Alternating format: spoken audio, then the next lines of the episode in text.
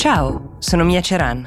È martedì 26 luglio 2022 e questo è The Essential, il podcast di Will che ogni giorno seleziona e racconta per voi notizie dall'Italia e dal mondo in 5 minuti. Che bello, arrivo al weekend. Tu che programmi hai? Io? Tre giorni di concerti, avventure in VR, calcetto con droni e molto altro. Mi prendi in giro? Che vivi nel futuro? Non ti prendo in giro. Dal 13 al 15 giugno il futuro arriva a Bologna. Al WMF We Make Future, la fiera sull'innovazione, puoi seguire oltre 100 eventi. Talk, concerti e show. Beh, allora vengo anch'io al VMF. Dai, prendi il ticket. È un'offerta a partire da 9 euro. Ci vediamo a Bologna Fiere. Vai su wemakefuture.it. Erano 30 anni che in Myanmar non si giustiziava nessuno. La giunta militare, quella che ha preso il potere nel colpo di Stato del febbraio 2021, ha deciso di portare a compimento la sentenza di morte che riguardava quattro attivisti accusati di atti terroristici.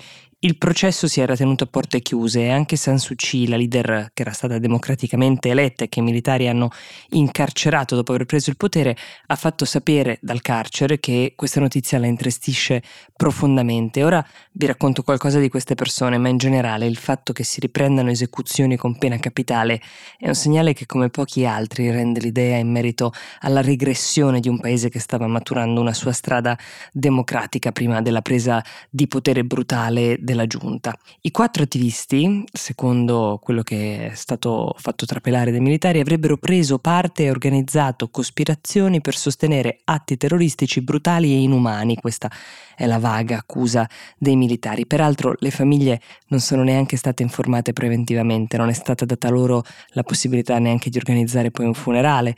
Alcuni genitori si sono presentati al carcere di Insein quando hanno saputo di questa notizia chiedendo di poter vedere almeno i corpi dei propri figli figli. Mio figlio lo avevo visto su Zoom venerdì scorso, era in salute e sorrideva, questo ha raccontato una delle madri che come gli altri genitori pensava che probabilmente nonostante i figli fossero stati condannati in tribunale svariati mesi fa, la pena non sarebbe mai diventata esecutiva. Il più noto di questi attivisti è sicuramente Fio Zeyato, è un ex legislatore che ha collaborato per moltissimi anni con Aung San Suu Kyi e anche un suo caro amico.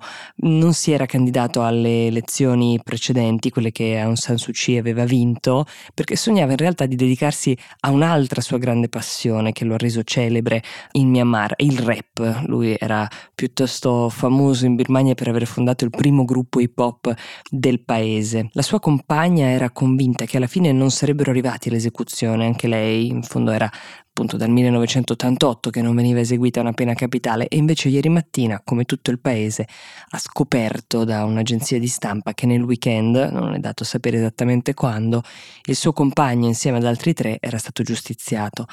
Altra figura nota tra questi attivisti è Kojimi, un uomo di 53 anni che ha passato più di 20 anni complessivamente in prigione per la sua attività di protesta, tanto che chiamava il carcere la sua seconda casa. L'accusa per lui era di essere una delle menti dietro all'uccisione di alcuni informatori che lavoravano per conto dei militari e anche la mente dietro alcuni attacchi a delle centrali elettriche.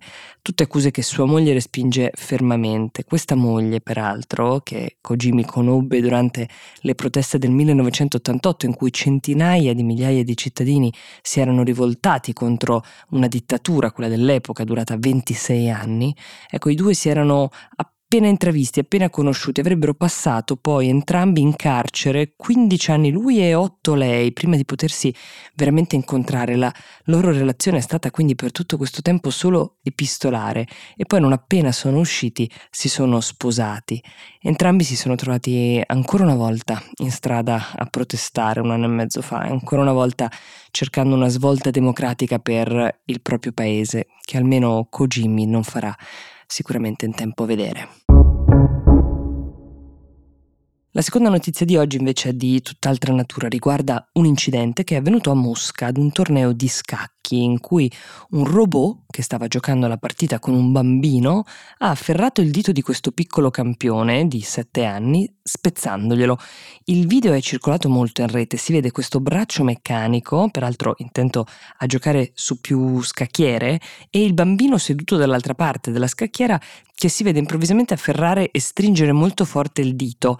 Dopo poco intervengono degli adulti che erano lì nei paraggi, cercano di togliere il dito del bambino dalla morsa, ci mettono anche non poco tempo. Pare che il tutto sia accaduto perché il bambino non ha aspettato il proprio turno per fare la sua mossa, ma ha sostanzialmente anticipato la macchina, evidentemente non programmata per calcolare questo imprevisto. Si tratta di un caso piuttosto raro, ovviamente la società che produce il robot sarà costretta a ritirarlo per verificare che cosa non sia andato bene. Il bambino di 7 anni è uno dei 30 migliori giocatori di scacchi al mondo nella categoria Under 9, della quale si stava appunto disputando il torneo a Mosca, torneo che spesso viene giocato in parte anche contro robot. Il bambino ha giocato l'indomani comunque, nonostante il dito rotto, ha finito il suo torneo, si è eh, qualificato. I suoi genitori hanno già contattato gli uffici del pubblico ministero, ma al di là di questo curioso episodio vi volevo sottoporre dei dati di uno studio eh, del 2015 che racconta come ogni anno almeno una persona venga uccisa da un robot industriale, questo negli Stati Uniti perché è uno studio americano. Il primo ad essere ucciso da un robot è stato Robert Williams, schiacciato da un braccio eh, di una tonnellata nel 1979 in una fabbrica della Ford in Michigan. Poi nel 2015 invece ha perso la vita un 22enne, questo è successo invece in un impianto della Volkswagen. Questo 22enne è stato preso da un braccio meccanico e schiacciato contro una lastra di metallo. Anche i robot che vengono usati per le operazioni chirurgiche sono tra l'altro ritenuti responsabili soltanto tra il 2008 e il 2013 della morte di 144 persone. Quasi sempre la causa è o l'errore umano nella programmazione oppure una mancanza di comprensione dell'uomo dei processi che governano i robot. The Essential per oggi si ferma qui, io vi do appuntamento a domani e vi auguro una buona giornata.